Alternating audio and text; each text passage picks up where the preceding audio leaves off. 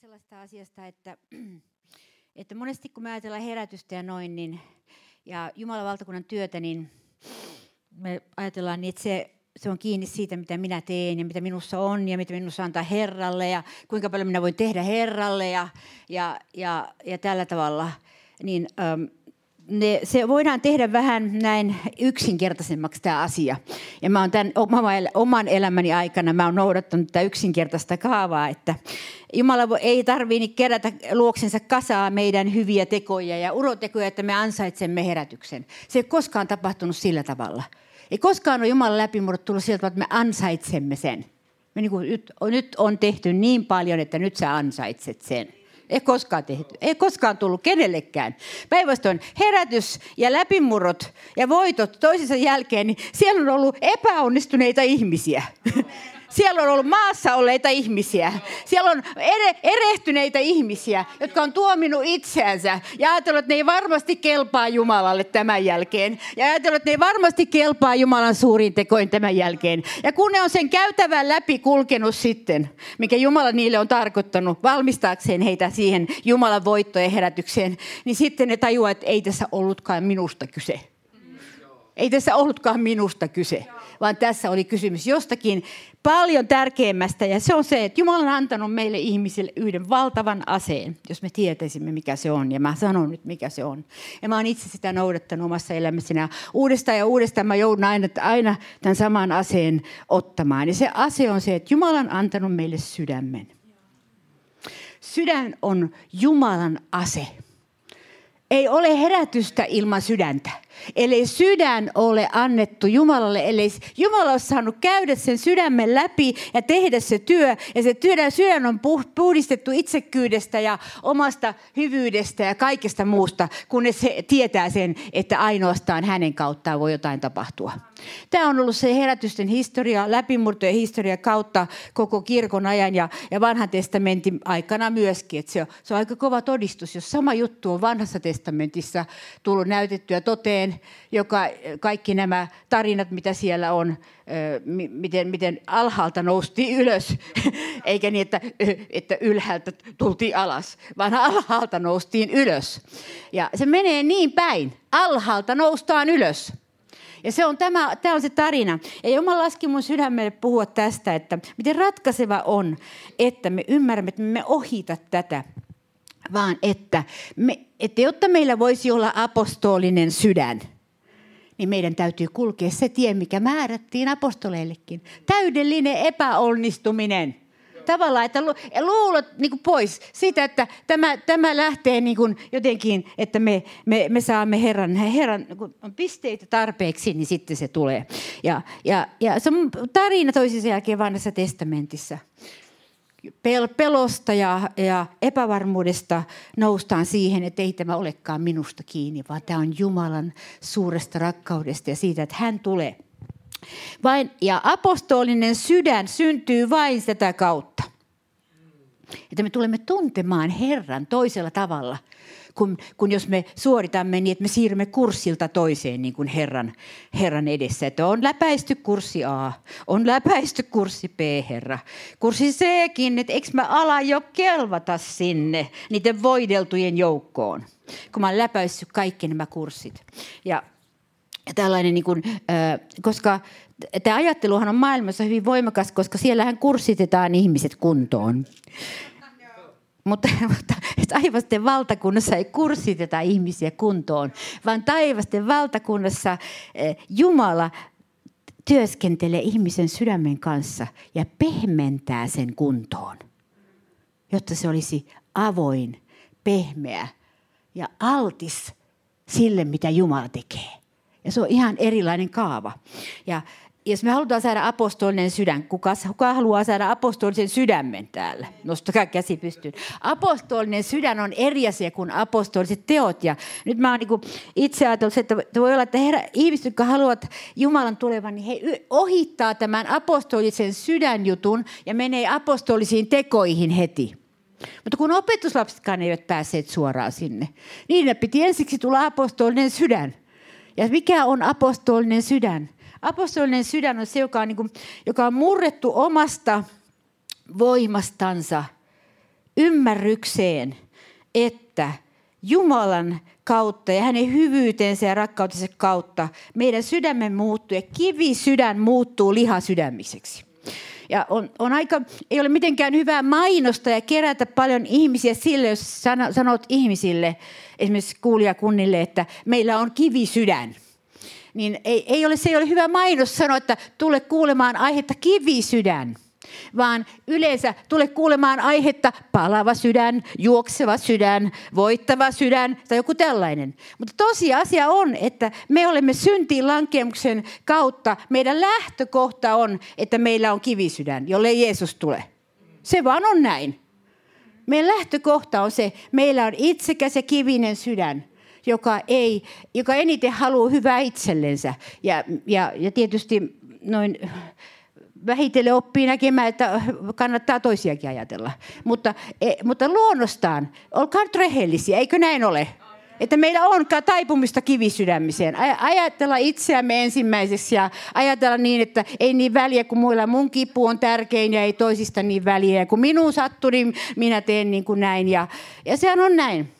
Kivisydän toimii itsestä käsiin ja itselle. Se on kivisydän. Ja kivisydämme hedelmä on kivistä hedelmää. Se on hyvin kivistä hedelmää. Se ei ole hedelmää, joka houkuttelee ketään. Ja, ja, ja sen takia Jumala joutuu vääntämään meidän sydäntä, kun hän lähtee meitä viemään herätykseen, niin meitä väännetään sydämestä. Ja vähän sama kuin ennen uskoon tuloa, ennen kuin tekee ratkaisu Jeesuksen puoleen, joka on se ensimmäinen herätys niin sydäntä väännetään ja tuntuu, niin kuin, että mua muutetaan ja en, tuntuu synnin tuntua ja tuntuu kaikkea tällaista, niin Jumala vääntää meidän sydämessä. sydämessä. Se on aina yleensä, että jos kunnolla ihmiset tulee uskoon, niin on se vääntö aina ensiksi siinä. Ensiksi vääntö ja kamppailu siitä, että omasta luopuminen, oman minän vallasta luopuminen, antaa jollekin valta elämästä. Se hyvänä aika, tämä on kauhean pelottava asia. Antaa Jeesukselle ihmistä täys valta – se on hirveän helppo sanoa. Mutta antaa Jeesukselle täysvalta. Ja kuitenkin se on ainoa, joka sen kivisydämen niin kuin alkaa muuttaa sitten lihasydämiseksi. Ja se lihasydän on se apostolinen sydän. Se oli se sydän. Ja se asia, mikä tapahtuu opetuslapissa ja mikä tapahtuu jo, mitä minä olen lukenut herätysten historioista, se tapahtuu ennen jokaista, jokaista herätystä. Jokaista Jumalan tulemista tapahtuu tämä kivisydän muutetaan lihasydämiseksi lihasydämeksi. En ole lukenut mistään muusta todellisesta. Pienistä tämmöisistä lirpatusvuodatuksista voi olla, että siellä ei ole tapahtunut tämän kivisydämen murtumista, mutta jos on todellisesta kysymys Jumalan tulosta, niin hän panee käteensä meidän sydämen päälle. Alkaa tehdä siellä. Valmistaa meitä siihen suureen, suureen juttuun, jota hän, siihen suureen asiaan, että hän tulee. Hän tulee, kun hän saa tilaa siihen meissä hän saa tilan siihen meissä. Ja se ei ole miellyttävä kokemus. Ja sen takia yleensä sitten halutaan valita aika usein tämmöisiä muita teitä, niin kuin tällaista, että lähdetään tällä tavalla vääntää sitä jotenkin lihallisesti, inhimillisesti, että nyt pidetään tämmöinen iso juttu ja varmasti koko kansa kääntyy, kun koko Helsinki tulee tai joku muu tulee, kun pidetään tämmöinen iso juttu ja rumpalit ja kaikki muut ja Suomen kovimmat bändit ja sieltä ja ja ne on, ne on siis vaikuttavia kyllä. Niin. Ja ne on ihan hyviä, en mä yhtään pane niitä alas. Mutta mä sanon näin, että hedelmä ei ole ollut suuri. Ja, ja jos me ajattelemme sitä, että, se, mist, että ihmiset kun he tulevat uskoon, niin ne, jotka tulee murtuneina uskoon, murtuneina sen takia tajuaa, että he voi pelastaa itsensä, että he on kadotettuja, jos he, jos heidän sydän murru. Niin, niin jos ei sellaista tilaa ole, niin tulee käännynnäisiä paljon.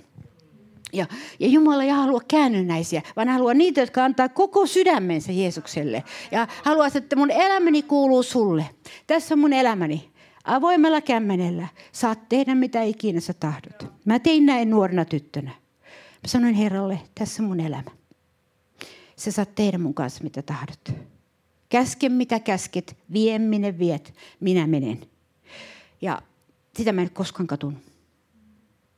Ja kun hän käski perustaa tämän seurakunnan, pantiin kämmenet Herran eteen ja sanottiin, että tässä on meidän elämä. Tee mitä tahdot. Vie minne viet. Mutta ilmoita kirkkautesi ja osoita suuruutesi. Ja sen takia me olemme olleet Herran kanssa muutospöydällä itsekin koko ajan. Että Jumala saa tehdä meissä muutosta, murtaa, valmistaa astia kirkkauden Herralle. Että hän voisi tulla. Hän voisi näyttää, kuka hän on. Näyttää, kuka hän on. Eikö olisi mahtavaa, jos Suomi saisi nähdä, kuka Jeesus todella on? Kuka Jeesus todella on? Ja mitä hän, mihin hän todella voi? Minkälainen hänen luonteensa on meitä kohtaan? Miten hän kohtelee meitä, kun hän pääsee oikein tulemaan?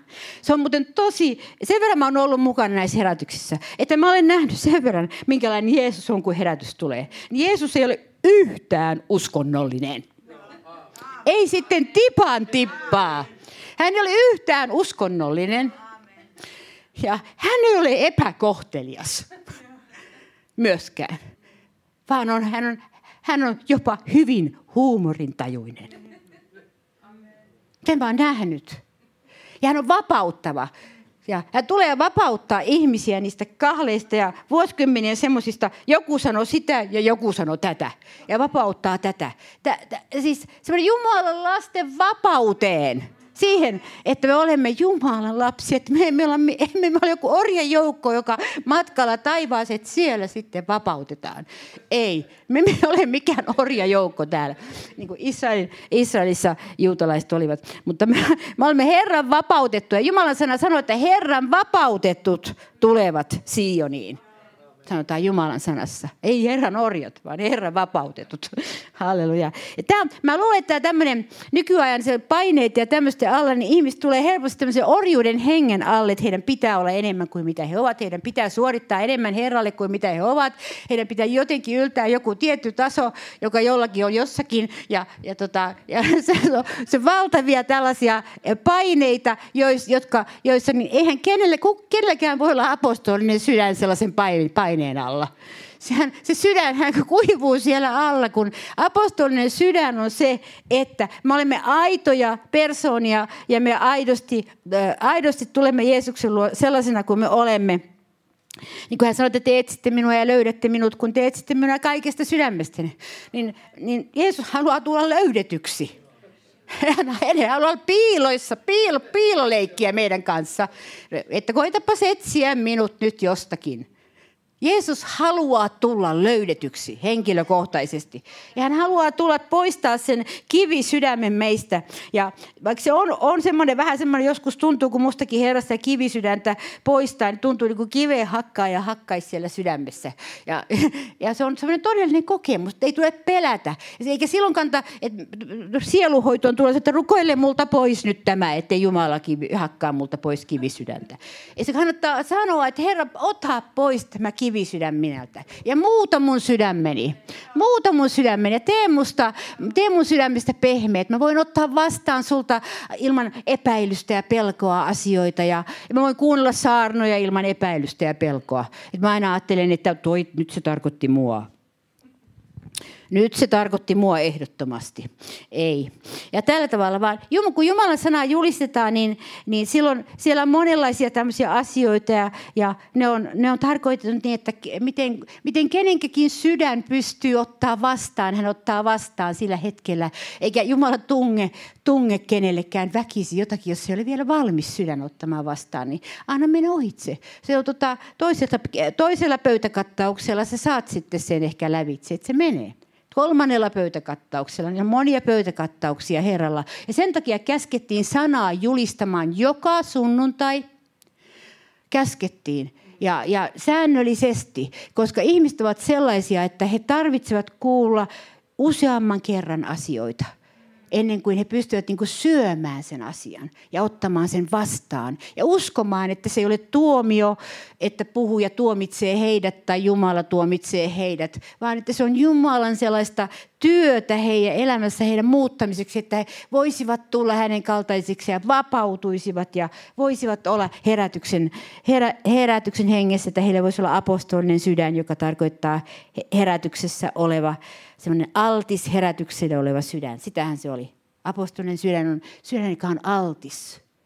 Altis Herralle. Sanoi, että Herra, minä en välitä mitä sinä teet ja millä tavalla sinä teet. Minä määrää sinulle minkälaisen herätyksen.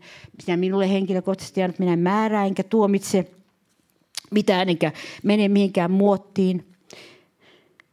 Davidilla oli apostolinen sydän raamatussa, koska hän rakasti Jumalaa koko sydämestään. Hän ei etsinyt kuninkaallisia asemia eikä kuninkaallisia tehtäviä.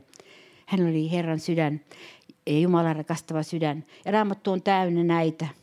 Näitä Jumalan ihmisiä, joilla oli tällainen sydän sekä vanhassa että uudessa liitossa, joilla oli lihasydän. Jos Abrahamilla ei olisi ollut lihasydäntä, koko juutalaista heimoa ei olisi syntynyt. Jos Joosefilla ei olisi ollut lihasydäntä Egyptissä, kun veljet olivat hänet sinne lähettäneet, hän olisi tapattanut kaikki ne kostoksi. Kuninkaallisensa asemansa vallassa. Ja Jeesus on meille paras esimerkki ihmisestä, Jumalan pojasta, jolla oli sydän niin kuin isällä oli. Jeesuksella oli samanlainen sydän kuin isällä oli. Jeesuksen sydämen saaminen on apostolisen sydämen saamista. Ne herätykset jotka, ja läpimurrot ja työt, jotka ovat kestäneet pitkään, niin niiden salaisuus on ollut tämä, että he eivät ole tyytyneet näkyvään pintatyöhön, vaan he ovat hakeneet tätä syvää sydämen tason työtä, jossa he katsovat esimerkiksi niin, siihen, että heidän omat sydämensä ovat puhtaita sekä julistajina että seurakuntalaisina ja työntekijöinä, että he etsivät tällaista puhtautta. Ja silloin heidän kauttaan virtaa voima. Jopa ihan erikoisilla tavoilla voi saada. Oli henkilökohtaisesti itselläni tässä ihan vähän aikaa sitten, kun Jumala tekee työtä mun sydämessä ja mä huomaan sen, koska mä haluan hänen ilmestymistään koko, koko sydämestäni – ja mä uskon siihen, koska Herra, Herra puhui siitä silloin 17 vuotta sitten tästä asiasta, että hän tulee ilmestymään henkensä kautta. Huomatkaa henkensä kautta tässä kaupungissa niin mä janon sitä koko ajan. Sen takia mulle ei riitä hyvät kokoukset, eikä hyvä musiikki, eikä mikään tämmöinen ohjelma pelkästään. Vaikka mä rakastan tietenkin nähdä, kuulla hyvää musiikkia. Se on ihan mahtavaa tietenkin. Se siitäkin, sen ylentää ihmistä ja se siunaa ihmistä. Mutta se ei riitä mulle. Se ei riitä mulle, koska mä haluan sitä todellisuutta, että miten Jumala tässä toimii, miten Jumala menee tässä mukana, miten Jumala kuljettaa tätä, miten, mihin Jumala tätä vie, mitä hän tekee. Ja mulla oli tämmöinen, just tämmöinen, mulla oli särkyneen sydämen tilanne itselläni ja niin kuin jollakin muulla, onko jollakin muulla ollut särkynyt sydän joskus, nostakaa kädet pystyyn. Mä uskon, että me koetaan kaikki sellaisia, että meidän sydämet särkyy tässä maailmassa, joka on pimeyden vallassa ja useimmiten sen kovuuden vallassa, niin meidän sydämet, meidän sydämet särkyy joskus. Niin minullakin oli tämmöinen särkyneen sydämen, särkyneen sydämen kokemus tässä ja ja mä, mä rukoilin enkä pystynyt ihan saamaan sitten otetta Herraan. Yleensä särkynyt sydän ei heti saa otetta Herraan itse. Siinä on semmoinen juttu, koska se sydän on särkynyt, niin se on, niin kuin, se on niin kuin palasina siinä, niin se ei pysty ottaa vielä heti Herralta vastaan sitä näin. Vaikka kuinka tietäisi, siis, siis semmoinen neuvosana mä vielä sanon, kukaan ei pysty tiedon varassa pelkästään seisomaan pystyssä vihollisen hyökkäyksissä. Ei vaan ainoastaan Jumalan varassa. Jumalan voiman varassa. Ei, vaikka olisi kuinka lukenut kaikki, kaikki hengelliset aapiskirjat, vaikka kaikki lukenut ja, ja iso raamatun tietosanakirjan lävitse ja, ja ka, kaikki viimeisimmät karismaattiset neuvonkirjat, kuinka sinä tulet voittajaksi, niin ne ei, ne, ne ei auta sillä hetkellä, kun sä tarvitset yliluonnollista apua. Sä tarvitset yliluonnollista apua taivaalliselta isältä, Jumalalta, pyhän hengen kautta sä tarvitset. Ja nyt monet eivät usko tähän, vaan he ajattelevat, että kun mä menen sielunhoitoon ja menen sielunhoitoon ja näin. Ja, niin, äh, sielunhoito on valtavan hyvä asia, mutta mä sanon, että se ei korvaa Jumalan yliluonnollista puuttumista asioihin, joka on apostolista. Siellä Jumala puuttuu yliluonnollisesti asioihin. Ja sen takia ne ei jäänyt makaamaan maahan, vaan ne marssivat aina eteenpäin, koska Jumala puuttuu yliluonnollisesti asioihin, vaikeisiin tilanteisiin. Ja mulla oli tämmöinen tilanne, että mä, mä, mä en ole edes tiedä, mitä, mihin, mitäs mä tekisin nyt. Ja, ja sitten tota, mä satuin tota, meillä on ystäviä tuolla Kansas Cityssä ja ne rukoilee nyt tällä hetkellä meidän seurakunnan puolesta. Mä tiesin sen verran. Mutta mä en oikein itsekään uskonut siihen rukoukseen kunnolla, kun mä ajattelin, että miten sen tähän tilanteeseen voi vaikuttaa. Mä uskon siihen rukoukseen, se jos, siis, mutta mä en uskonut ihan, että se vaikuttaa minun tilanteeseen. Just siihen, että minun sydämeni voisi kohdata, kohdata äh, parantumisen sen kautta. Niin, niin äh, he rukoili siellä sitten yhtenä iltana siellä Kansas Citystä nimeltä mainiten mun puolesta kun he rukoili siellä, niin mä katsoin netistä sitä rukousta samaan aikaan. Ja tiedättekö, mitä tapahtui, kun mä katsoin sitä? Mä aloin valtava semmoinen itkupurkaus tuli multa ja se kaikki kipu vuosi multa ulos. Yliluonnollinen semmoinen tämmöinen purkautuminen ja ihan niin kuin jotakin vedettiin mun sydämestä pois siitä pyhän kautta. Niin kuin per, terävä piikki vedettiin pois sieltä, jonka sieluvihollinen oli ampunut sinne mun sydämeen. Ja se vedettiin yliluonnolla tavalla pois sen. Ihan sen takia, kun mä näin, että ne rukoili siellä mun puolista. Niin se rukous tuli sen eetterin kautta mun sydämeen ja mun sydän vapautui siitä täysin. Amen yliluonnollisella tavalla. Antakaa kunnia Herralle. Mm. Ja meidän rukous on, että meillä myöskin, jos, jos me lähetämme ohjelmia, niin Jumala voisi tällä tavalla puuttua, että hän voi yliluonnollisesti eetterin kautta jonkun ihmisen yltä vetää demonisen hyökkäyksen pois ja vapauttaa hänet siitä, että hän saa toivon ja tulevaisuuden, eikä hänen tarvitse olla depression ja pimeyden valtojen hyökkäyksen alla. Ja mä uskon, että tämä tarve on valtavan suuri Suomessa. Täällä on monia ihmisiä, jotka kantaa sellaisia pimeyden hyökkäyksen jälkiä sydämessään. Kukaan ei ole heitä vapauttanut yliluonnollisella tavalla. Ja, nyt, ja, ja se on Jumalan työ. Sitä ei voi tehdä. Minä ei voinut sitä käskeä. Minä en voinut sitä komentaa. Mutta se tapahtui. Se tapahtui yliluonnollisella tavalla. Ja sen takia mä uskon tähän Jumalan yliluonnolliseen kykyyn, mikä on apostolista. Sitä tapahtui siellä. Sitä tapahtui siellä. Ajatelkaapa apostoleita, kun he lähtivät liikkeelle sen voiman varassa, minkä he saivat. Luuletteko te, että se voima olisi aina pitänyt heidän pilvellä, niin kuin että he meni tällaisella eh, apostolisella pilvellä. He ratsastivat siellä kaikissa niissä vaikeissa kiviä tuli päähän ja tappouhkauksia ja hakattiin ja piestiin milloin missäkin. Niin ei ne selvinnyt ihan vaan sellaisella pilvellä vaan niillä oli tämä Jumalan, ne tiesi, ne tiesivät sen, että jos he huutavat taivaaseen ja sanovat, että isä auta, Jumala auta, isä lähetä enkelisi taivaasta, puutu yliluonnollisesti. Mä, uskon, mä uskon, että ne rukoili tällä tavalla, että Jumala puutu yliluonnollisesti, isä, auta, auta koska olivat nähneet Jeesuksen kautta ne yliluonnolliset asioiden puuttumiset, niin he tiesivät, että ne voi tapahtua. Ne huusivat yliluonnollisia asioiden puuttumisia niihin asioihin, että Jumala murtaa demonisen hyökkäyksen heidän yltänsä. Ja he huusivat näin ja sen kautta he selvisivät. Mutta ei mieleen vaan se, se tota, tuo, pa, Siilas ja Paavali siellä roomalaisessa vankilassa ja niistähän ei tultu ulos normaalisti. Sieltä ei normaalisti tultu ulos. Ja mä monta kertaa niin ihmiset on aivan epätoivoisia, jos ne joutuu tällaisiin vankiloihin, ja, koska ne ajattelee, että normaalisti pitää tulla ulos sieltä. Mutta siihen, ei näistä tulla tämmöisistä linnakkeista, joihin jo me joskus elämässä joudumme, niin ei niistä tulla luonnollisesti vaan ulos, vaan niistä on myöskin yliluonnollisen Jumalan avun niin, äh, saaminen niin kuin heillekin tuli, kun he alkoi ylistää Herraa eikä valittaa.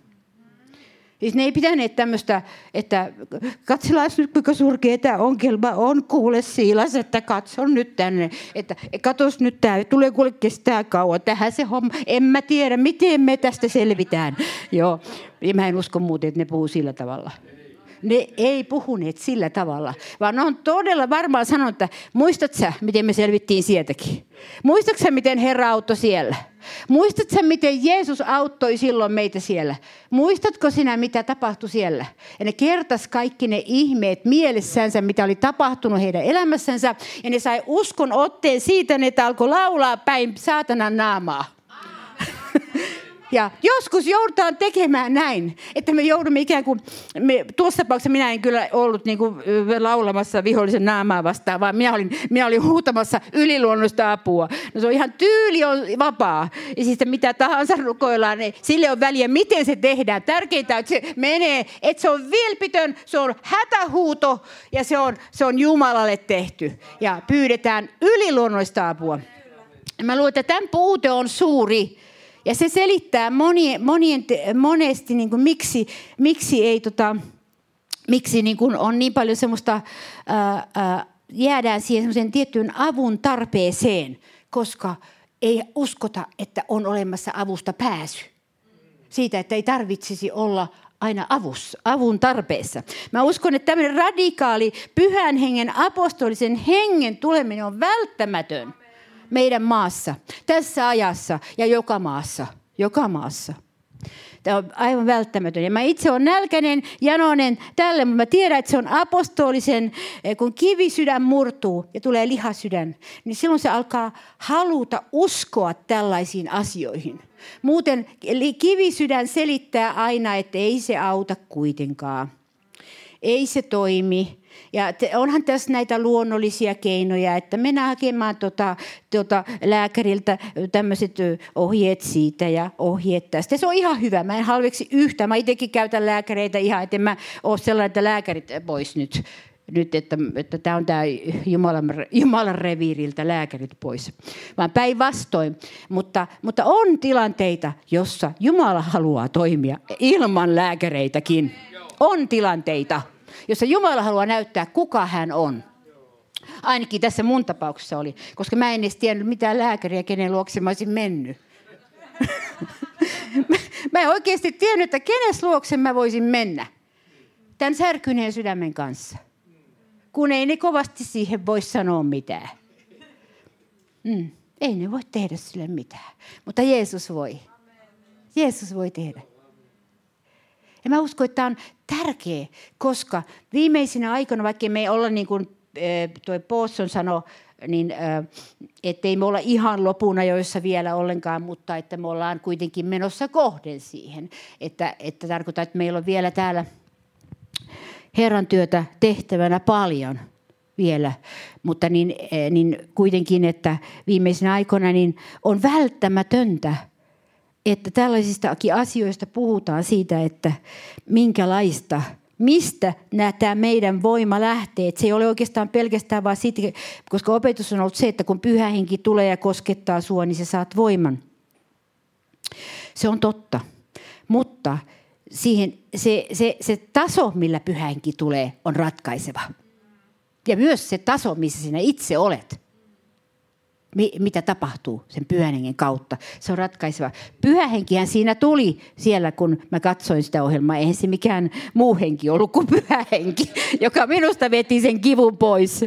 Ja antoi mulle takaisin toivon ja tulevaisuuden ja ilon ja uskon, että Jumala tulee puuttumaan asioihin. Jumala tulee tekemään ne asiat, minkä takia hän on meille tehtävän antanut ja myöskin tässä maassa. Koska me emme halua olla toisten kopioita ja mennä tekemään kaikki, mitä toiset tekee niin, että koittaa taas nyt, jos kun noin on saanut vähän äh, ylös tuota työtä ylös, vähän ilmaa sinne jalkoisen alle, niin mennään niiden perässä tehdä samalla tavalla.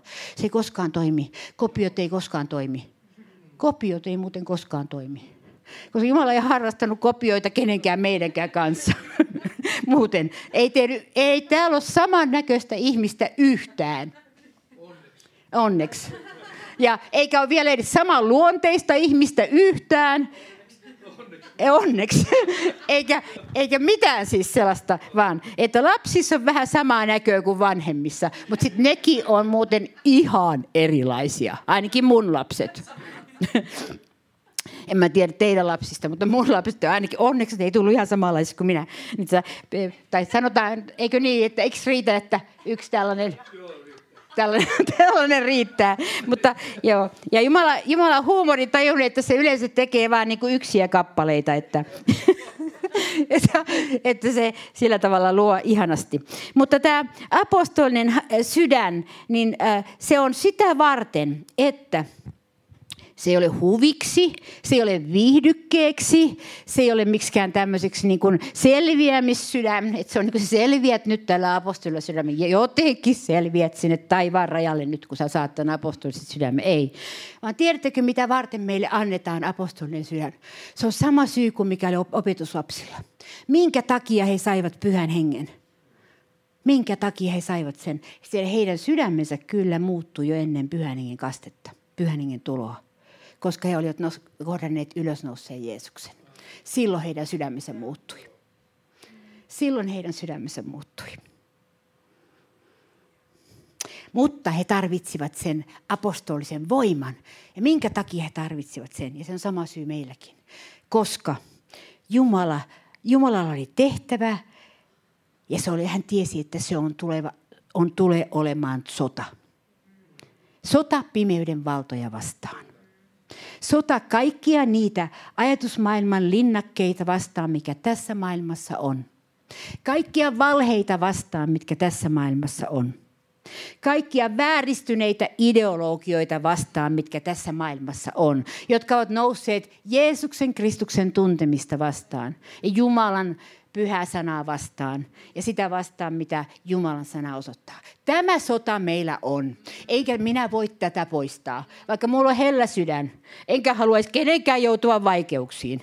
Enkä halua kenenkään eh, olevan tota, eh, masentunut. Enkä haluaisi kenenkään, mutta tästä sodasta minä en voi vapauttaa teitä ketään.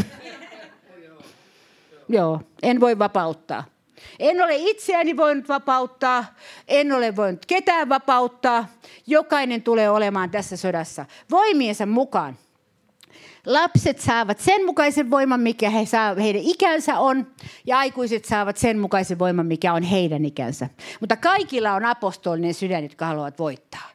Se on välttämättömyys. Sydän, joka on lämmin, haluaa tehdä oikein, haluaa olla Jeesuksen kaltainen, ei halua tehdä väärää kenellekään, haluaa olla voittaja eikä jäädä valittajien joukkoon. Se on apostolinen sydän.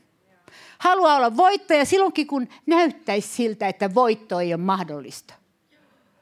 Mulla on seisty monta kertaa semmoisessa tilanteessa, näyttää mahdottomalta – ja me ollaan aina sanottu, että vaikka näyttäisi miltä, niin me menemme eteenpäin. Se on se apostolinen sydän. Ei luovuta. Ei luovuta. Joskus vähäksi aikaa jonkun asian takia voi joku luovuttaa. Mäkin olen joskus vähäksi aikaa luovuttanut ja tota, tullut semmoinen kiusaus, että olisi helpompiakin hommia. Mutta tota, sitten aina uudestaan nousee se sydämeen se, että se, se se pyhä kutsu, mikä kantaa siitä, että Jeesus kutsui minut palvelemaan hänen kansaansa. Ja olemaan loppuun asti uskollinen siinä, mitä hän antoi käskyksi tehdä, että tämä kansa ja laajempikin kansa kuin pelkästään tämä seurakunta voisi kulkea apostoliseen voiteluun ja sen alla tehdä Suomessa tekoja, joita me emme ole koskaan nähneet jos joku sanoo, että minä olen idealisti, niin mä sanon, että halleluja, niin mä olenkin. Mä olen Jumalan idealisti. Mä haluan olla idealisti, enkä pessimisti. Sanon, että ei sitä täällä koska ennenkään tapahtunut. Ja mä sanon, että sen takia täällä voi tapahtuakin. Koska se ei koskaan ennen tapahtunut. Todella suuria asioita ei ole koskaan ennen tapahtunut. Suomessa. Todella suuria asioita. Läheltä piti, niin kuin esimerkiksi Ylivainion kautta, mutta sekin oli vielä tietyn tasoinen. Mutta todella suuria asioita ei ole vielä tapahtunut. Ja minä kieltäydyn uskomasta sitä, että Jumala päätti Suomen kohdalla, että täällä ei voi tehdä mitään suurta. Minä en usko sitä. Minä en usko sitä. Mutta hänen täytyy löytää tarpeeksi monta apostolisen sydämen kantajaa tarpeeksi monta. Ei tarvitse olla massoja. Tarpeeksi monta apostolisen sydämen kantajaa tässä maassa, jotka ovat valmiita panemaan sydämensä likoon Jumalan työn, työn edestä ja valmiita äh, valtamaan sen kipeän vaiheen läpi, jossa heidän sydämensä käydään läpi ja he joutuvat käymään sen katsomaan, mitä siellä oikein on. Ja se on se pahin juttu, kun pitää katsoa, mitä siellä oikein on. Mutta mä, mä sanon kokemuksesta, että se ei ole kovin pitkä juttu, että se menee aika nopeasti ohitse. Koska meidän Jumalamme ei ole kiduttaja. Hän ei ole kiduttaja, mutta hän haluaa, että me tunnistamme, mitä meissä on. Ja sitten me tulemme Herran eteen ja sanomme, että tällainen minä olen. Ja sinun armosi ja veresi kautta minä olen lunastettu, sovitettu ja anteeksi annettu. Ja minulla on kaikki mahdollista. Amen. Tämä, tähän minä uskon. Tähän minä uskon. Tähän mä olen uskonut. Sen jälkeen, kun mä uskoon tulin. Mä kuulin paljon semmoisia valheita, jotka sanoivat, että tämä ei ole totta. Mutta mä olen uskonut siihen. Ja mä oon nähnyt kaikki, jotka uskovat tähän, niin heidän elämässänsä se toteutuu sillä tavalla, kun Jumala haluaa heidän elämän kautta sen toteuttaa. Ja tämä, on, tämä apostolisen sydämen saaminen on sen takia niin tärkeä kohta. Ja se on toinen sana tälle apostolisen sydämen saamiselle on aito kohtaaminen Jeesuksen kanssa. Kohtaaminen Jeesuksen kanssa. Tämä aivan yksinkertaisesti. Sano Jeesukselle, että Herra, minä en vielä tunne sinua niin kuin minun tuntea tulisi. Mutta minä haluan tuntea sinut niin kuin minun tuntea tulisi. Ja minä haluan antaa sinulle oikeuden, että sinä vedät minut luoksesi, niin että minä tulen tuntemaan sinut. Hyvin yksinkertainen rukous. Ja sitten pidät kiinni siitä. Ja näin sä menet eteenpäin siinä. Siinä nouset eteenpäin. Tämä apostolinen sydän ja kohtaaminen Jeesuksen kanssa on tärkeä. Jeesus sanoi opetuslapsille aikanaan, Luukas 10.20, kun ne tulivat riemuissaan kertomaan Jeesuksen luo, että Jeesus, kuule, riivaajat ovat alamaisia meille tulivat riemuissansa kertomaan Jeesukselle sitä. Niin Jeesus sanoi heille heti, ja mä uskon, että on kaikki, ja mä tiedän, että on kaikille ajoille tarkoitettu sana, jonka Herra sanoi.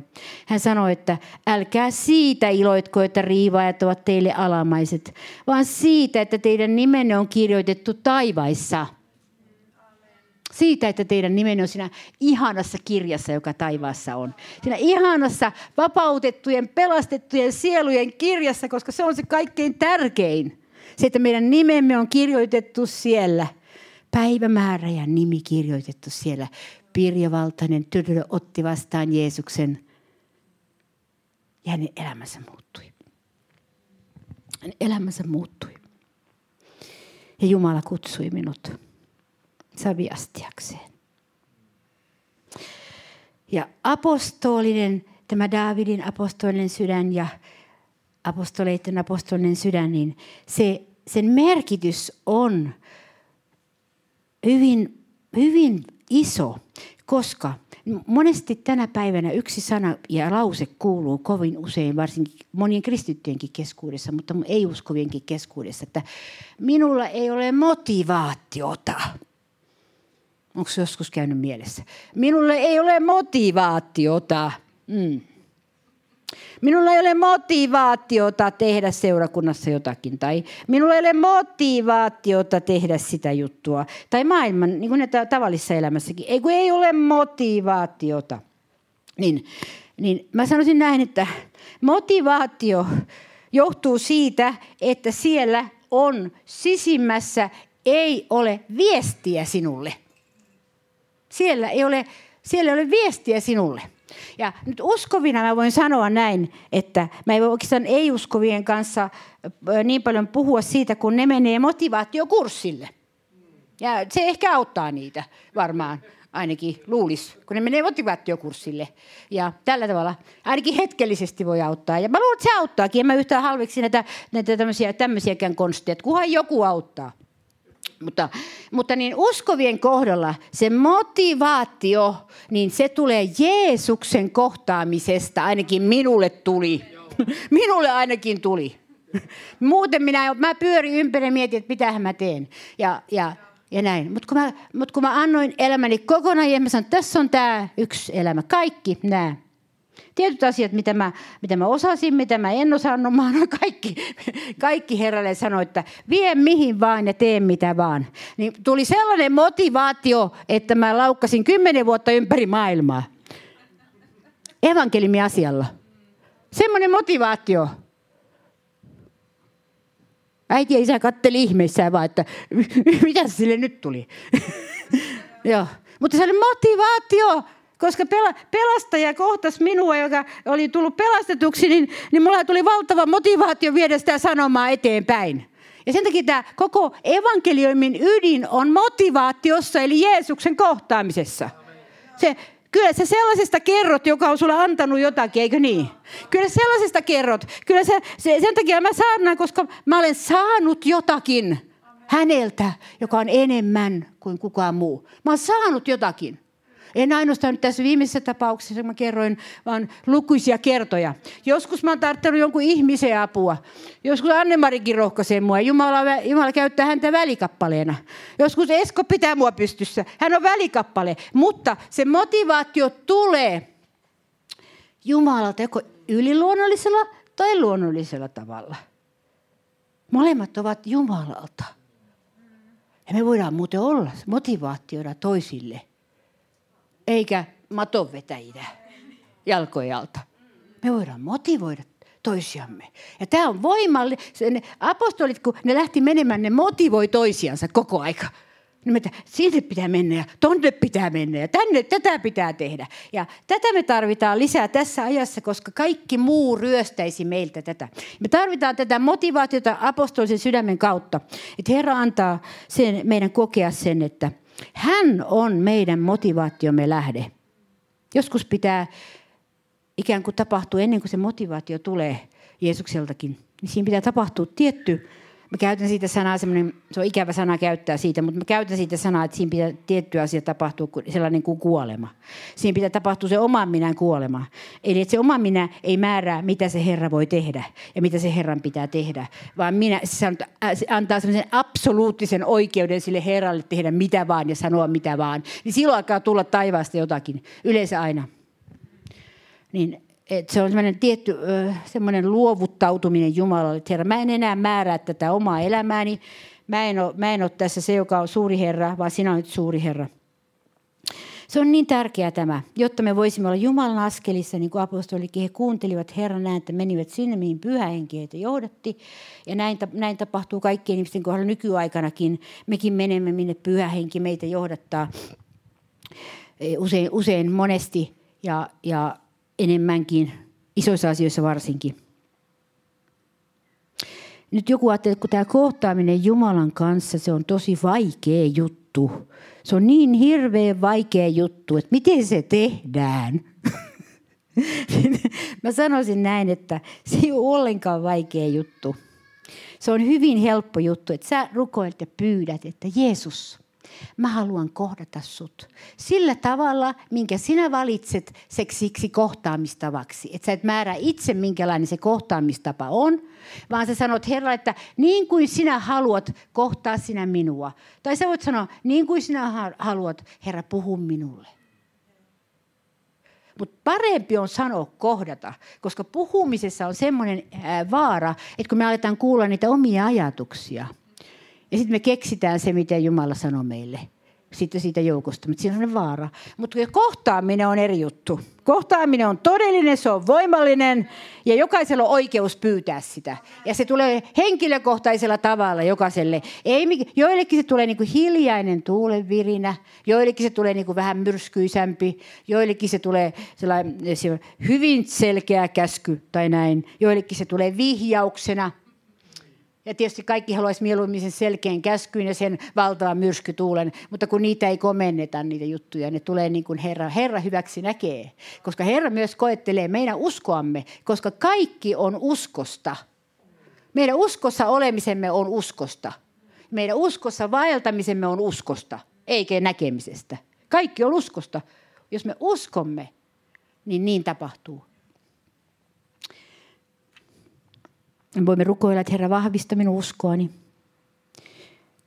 Vahvista minun uskoani. Mutta apostolinen sydän, sen luonteeseen, tämä on kamalasti mulla asia, mä yritän käydä tuota, nyt kuitenkin, onko täällä jossakin kello? Kädessä.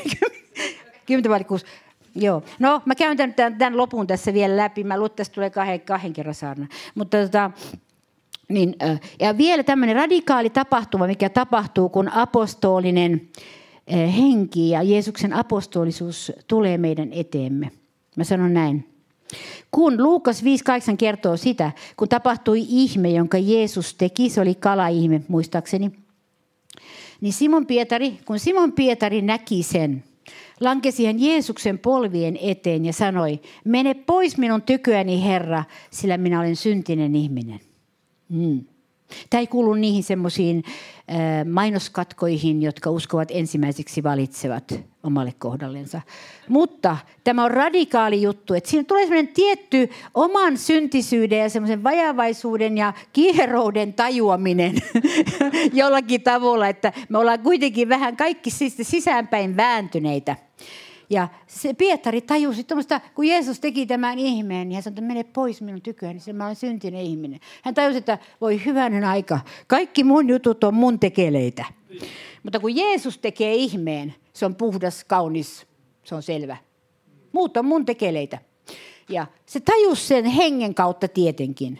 Hengen kautta tajus sen. Ja sen takia tässä apostolisessa hengessä on on tämä rukous, joka on psalmi 51 ja 12 sanottu, jossa puhutaan, puhutaan näin. Tämä on muistaakseni Davidin psalmi, kyllä. Joo. Niin, psalmi 51 12. Hän rukoili, koska David oli vilpitön ihminen, joka ei huijannut Jumalaa. Jos hän tajusi, että hän oli tehnyt synnin, hän meni tekemään parannuksen. Jos hän koki rakkautta Jumalaa kohtaan, niin hän sanoi sen aidosta sydämestä. Hän ei huijannut itseään, hän ei huijannut Jumalaa, hän oli rehellinen. Niin äh, David rukoili tällä tavalla. Jumala, luo minuun puhdas sydän ja anna minulle uusi vahva henki. Älä heitä minua pois kasvojesi edestä, äläkä ota minulta pois pyhää henkeäsi. Voi kuinka ihana rukous. Ja tämä on avaava rukous niin monta kertaa, että silloin me karistamme oman pyhyytemme pois päältä joka on kuin saastainen vaate raamatun mukaan Jumala edessä. Ja apostolisuudessa ei voi olla semmoista. Eli me sanomme vain, että luo minun puhdas sydän, Herra. Ja uusi vahva henki. Eikö ole kiva, että ei tarvitse itse luoda sitä? Ei tarvitse tehdä itse vaan sanotaan, että luo minun Herra tämä uusi puhdas henki, uusi vahva henki. Älä heitä minua pois kasvoisi edestä, äläkä ota minulta pois pyhä henkeäsi. Että Herrahan ei heitä meitä pois. Mutta tämä rukous oli tärkeä Davidilta, koska se osoitti häneltä nöyrtää, nöyrtymistä Jumala edessä. Että hän tullutkaan Jumalan eteen näitä, no joo Jumala, sä näet mun viat. No ei ne nyt niin kauhean, varmaan kauhean suuria sun edessä ole. Jumala, että kaikki muuthan tekee tämmöisiä kanssa, niin ei näitä, nehän on pikkujuttuja, että mitä eihän näihin kannattaisi jäädä kiinni Jumala. Että kun sulla on koko maailma hoidettavana, niin miten sä tämmöiseen jäät kiinni, tämmöiseen pieneen asiaan. Mutta David tajusi sen, että kuinka, jos sä haluat läheisen suhteen Jeesukseen ja isään, niin silloin sun täytyy ikään kuin nöyrtyä siinä ja sanoa, että Herra, mä oon riippuvainen sinusta. Jos ei sinulla henkisi ole minussa, niin mä oon tyhjä pussi. Mä oon tyhjä pussi, ei minusta ole mitään. Mulla voi olla kauniita kikkoja ja kauniita tämmöisiä malleja tarjota ja kaikkea tämmöistä. Mutta jos sinä et ole minussa, niin minussa ei ole mitään. Tämä ainakin minä tajunnut, että jos Jumala ei ole minussa, niin minussa ei ole mitään tarjota toisille, joka viehättäisi heitä. Jonkin verran voi viihdyttää joskus, mutta ei sekään kauan kestäisi. mutta apostolinen sydän ei ole tuomitsema sydän. Se on, se on myöskin se. Se ei ole tuomitseva sydän. Se on armollinen, niin kuin Jumalakin on armollinen. Ja se, se armo tulee Jumalalta. Jos on kokenut armon itse, niin silloin pystyy armahtamaan toisia. Mutta jos ei ole kokenut itse ikinä armoa Jumalalta, vaan aina suorittaa jotakin Jumalalle, niin ei oikein pysty armahtamaankaan, ei itseään eikä toisia. Ja apostolisen sydämeen kuuluu tämä Jumalan lahja meille, tämä armo. Tämä armo on, on todella, todella se, jonka Jumala antoi meille ja antoi apostolisen sydämen mukana. Ja, että me, ja, ja sanassa sanotaan vielä näin, että, että me loistamme vanhurskaat, jotka ovat saaneet syntinsä anteeksi ja uskovat Jeesukseen niin me loistamme kuin tähdet taivaalla.